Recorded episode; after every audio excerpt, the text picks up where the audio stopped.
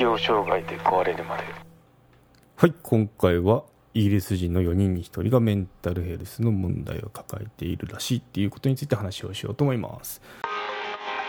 適応障害で壊れるまで元外資系社員の告白。アマゾンで販売中。休職を決断した理由生じた症状。休職中の過ごし方。退職後の手続き。適応障害の人への接し方。ノンフィクション Amazon Unlimited 会員であれば無料で読むことが可能ですのでチェックしてみてください。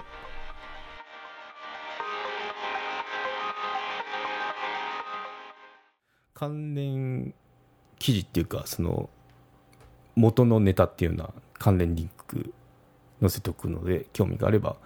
読んでみてください。はい。世界のメンタル事情っていうことで、あの、今回イギリスの状況について話をしようと思いますね。うん。まあ、あのもう過ぎちゃったんですけど、10月10、10月10日ですね、世界メンタルメンタルヘルスデーっていうものがあって、まあ、それの関連記事なんですけどね。はい。で、まあ、メンタルヘルスデーについての詳細っていうのは別の1個、2個前のピソードかなで話したんで、あの、興味があったら聞いてみてくださいね。うん、まあ、聞いた後かもしれないですけど、あの、はい。ということで話をしてみると、その、ちょっとイギリスのその調査のデータになるんですけど、なかなか切り口が面白いなと思って、本人ではなく、まあ、周囲に尋ねたデータになるんですよね。身近にメンタル不調者いますかっていうような感じで。で、まあ、その、不調者いますか？の不調者の中には本人も含まれててよくて。で、そこの回答が25%が、それは私だって答えたみたいなんですよね。なんで4人に1人が、そのメンタル不調を抱えてるっていうタイトルの、その、元ネタになってるわけですね。はい。ということで、うん、まあ25%多いかどうかっていうところですよね。ってことで、日本ってどうなのって思ったんですよ。ね。そこで、あの、ねったって で、調べてみたんですよね。そしたら、あの、まあ、データの取り方ってなかなかこう違うので、一概に比較はできないんですけど、一応こういうものだったよっていうのを紹介すると、まあ、ちょっとガチのその医療機関を受診した統計になって、ってしまうので、全然その身近にメンタル不調者いますかの質問とは、あの、比較ができないんですけど、まあ一応その、受け、受けたよの統計で言うと、厚生労働省が3年ごとに実施している患者数の調査によると、2011年精神疾患の患者数は約320万人らしいです。で、あの2014年がアップして392万人となってますね。で、2017年、まあ、最新の値ですね、が419万人ですね。増えてますよね、どんどん。あの、今400、まあ、大体20万人だと思う考えたときに、うん、日本の人口ってまあ1 1億2000万に、違う、1億2000万人か、2000万人だとして、その中の420万人っていうと、大体28.57%ですよね。なんで、まあ、イギリス以上、まあ、これになりますよね。まあ、イギリス以上が、そのもの、統計が違うので、まあ、大体同じくらいかなっていうふうな見方も、ざっくりすれば、ざっくりすれば見れば、そう感じられますよね。ということで、うん。あと、まあ、この統計だと2017年が最新地位だったんで、まだ出てないと思うんですけど、このコロナの2020年以降っていうのはまだ上がってると思うんですよね。うん。そう。なんで、まあそういった感じで、まあ大体似通ってるよねってことが見えますよね。まあイギリスのその、この4分の25%、25%がまあメンタル不調抱えてますよと、まあ、本人が言ってるのと、まあ、その日本の場合はその統計データで実際に何がしかのその医療機関を受診した人の統計で28点いくらでしたっけ？57%っていうのが出てるんで、うんまあ、大体その、まあ、なんか調子悪いよねっていう人っていうのはイギリスも日本も同じくらいもしくは日本の方が多いかなぐらいのあの数でいますねっていうところが前提になりますね。うん、で、まあ、統計データも見ててまあ日本もそうなんだろうなっていうような感じで、うん、思いましたね。そうまあ、どういった内容かって、まあ、本題の方に入るとそのまあその知り合いにメンタル壊してるっていうか、まあ、メンタル不調な人いますいますかっていうようなあの質問に対して60イギリス人ですよ。63%がまあ知人にメンタル不調がいますよっていうその回答だったそうなんですね。なんで半分以上は、まあ、誰かしらあああの人メンタル不調だなっていう人が身近にいるよっていうようなそういったデータになってますね。うん、で年代別に見てもその若い世代若い世代っていうのが49%ですね。49%がメンタルヘルスの問題に苦しんでいると述べているけど今度はそのちょっとその後の世代25歳から49歳ですね。さっきの若い人って18から24歳ですね。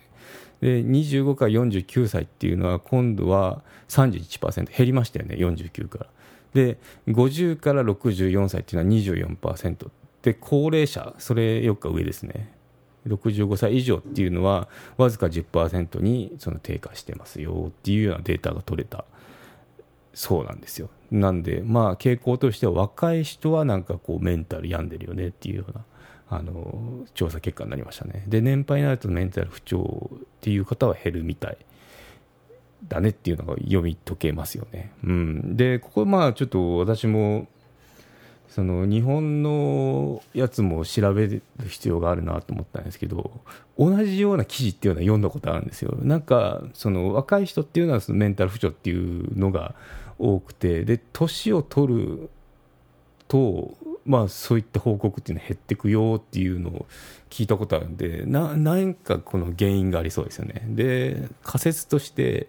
まあ、ストレス源が減るからかなとか、まあ、ストレス源ってその会社とかあ育児とかありますよね、まあ、こういったものがもうその高齢者になってくると、まあ、もう手から離れてるんで、まあ、そういった原ストレスストレス源がないからそういうふうなそのメンタル不調っていうなる可能性も減っていくのかなっていうようなことは思ってるんですけどね。うん、なんでその若い人でその受診してますよメンタルクリニックをっていうような人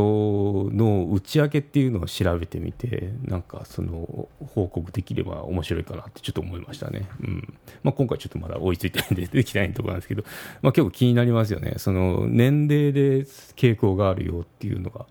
うん、そう。で、まあ、しょしょざっくり感じてるのがその日本だろうがイギリスだろうが同じ傾向にあるからじゃあ何がその若者を病ませてるのかっていうのをちょっとあの知っときたいですよね。うん、そうなのでおそらくそのストレス源がその会社とか育児とか一番この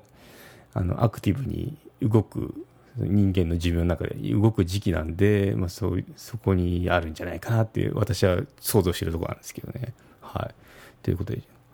本題に戻すと統計の方に戻すと今度はあの別な切り口ですよね。でまあなんか男女差があるよね回答にもっていうような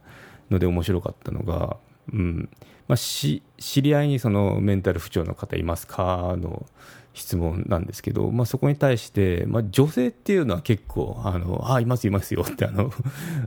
明けっぴろげっていうか大っぴらに言うあの傾向があるのに対して男性っていうのはなかなかその、まあ、自分隠したがるような自分自身があることも隠したがるしいやそれは答えられないみたいなあの、まあ、女性と比べるとなかなかそのメンタルヘルスの問題っていうのを報告する可能性が低くなるそうなんですよね。うん、なんで、まあ、これも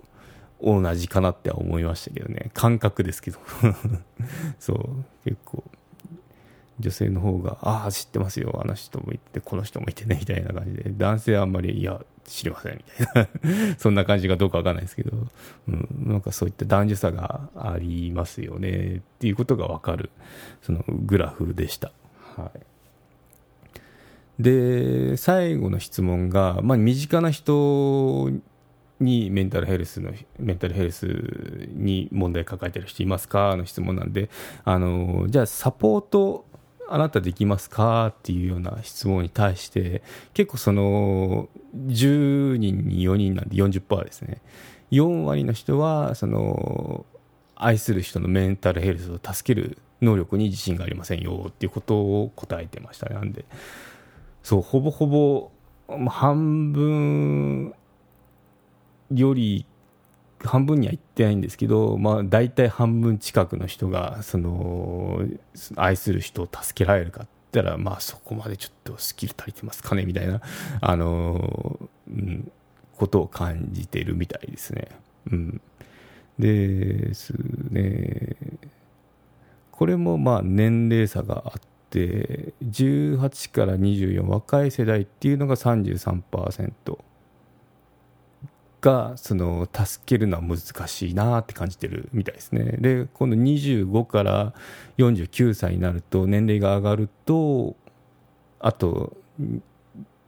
50から64なんでこれほとんど同じ数字ですね、うん、25歳から64歳の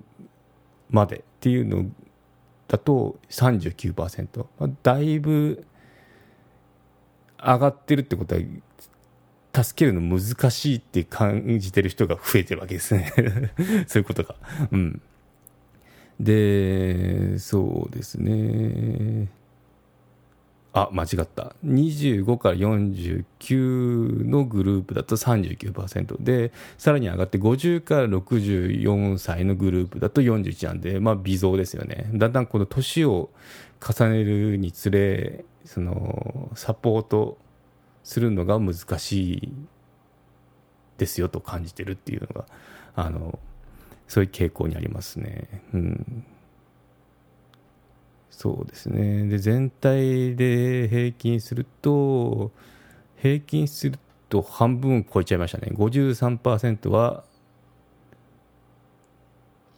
違う。53%はあのサポートできるって言ってるわけですね。なんで半分はサポートできる。ったんで、まあ、平たく言うと、半分くらいは大丈夫です。私は愛するものをサポートできますって自信持ってる人もいれば、その4、10%の人っていうのは、いや、ちょっと自信ないですねっていうような傾向にあるということですね。で、まあ、その年齢別でも、その、差があって、若い人の、若い人の方が自信はあるけど、だんだん年を重ねると、自信がないっていうようなデータが取れたみたいですね。うん。まあ日本でも同じかもしれないですね。ちょっとそういったあの統計っていうのを見たことないんでわかんないんですけど、うん。ただまあこれだけは言えるっていうのが、まああの、大体このメンタル不調でも何でもいいんですけど、家族が病気になった時、周りの人もめちゃ病気に詳しくなりますよね。まあ、がんとか、あの、例に挙げると、まあ、がんが見つかりました食道がんですみたいな感じになったらあの周囲の、まあ、家族の方っていうのは必死に何冊も専門書を買って読み漁ると思いますね。なのでそういった感じであのそういった感じなのが普通なのかなって思いますね、うん、だって家族だもん倍密をみたいな感じですよね、うん、そう。なんでまあ、自信がないないくたっても実際になると変わると思うんで人、うん、なんでいっぱいそのまつわる本っていうのを読み漁ったり、まあ、ネットで調べたりとかするようになると思いますね、まあ、本人もしかりですけどその周囲の人っていうのもやっぱそれだけ心配ですもんね。本当に愛する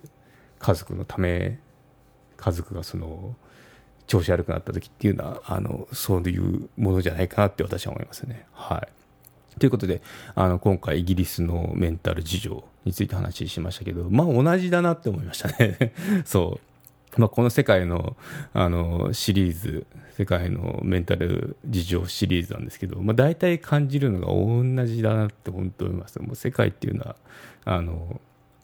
言葉も言葉違ってたまに文化違うくらいでもうやってることっていうのはあの同じこと考え同じことに起こってっていうことをあのやってるんだなって私は思ってますからね、うん、そうだなって思いました今回も、うん、でですね。まあ身近な人が不調になった時っていうのはもう助けてくださいって感じですね。うん。そうやって持ちつ持たれつやっていくといいと思いますね。まあ性善説でもないじゃないですけど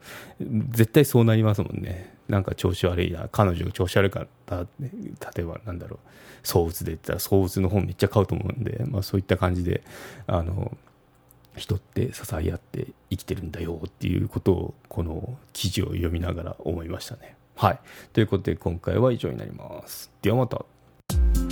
有料チャンネルのご案内をいたします。有料版チャンネル適応障害で壊れるまでプレミアムを Apple Podcast で配信中。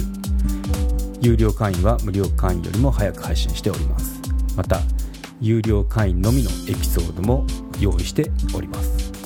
ご登録して応援いただけると励みになりますのでどうぞよろしくお願いいたします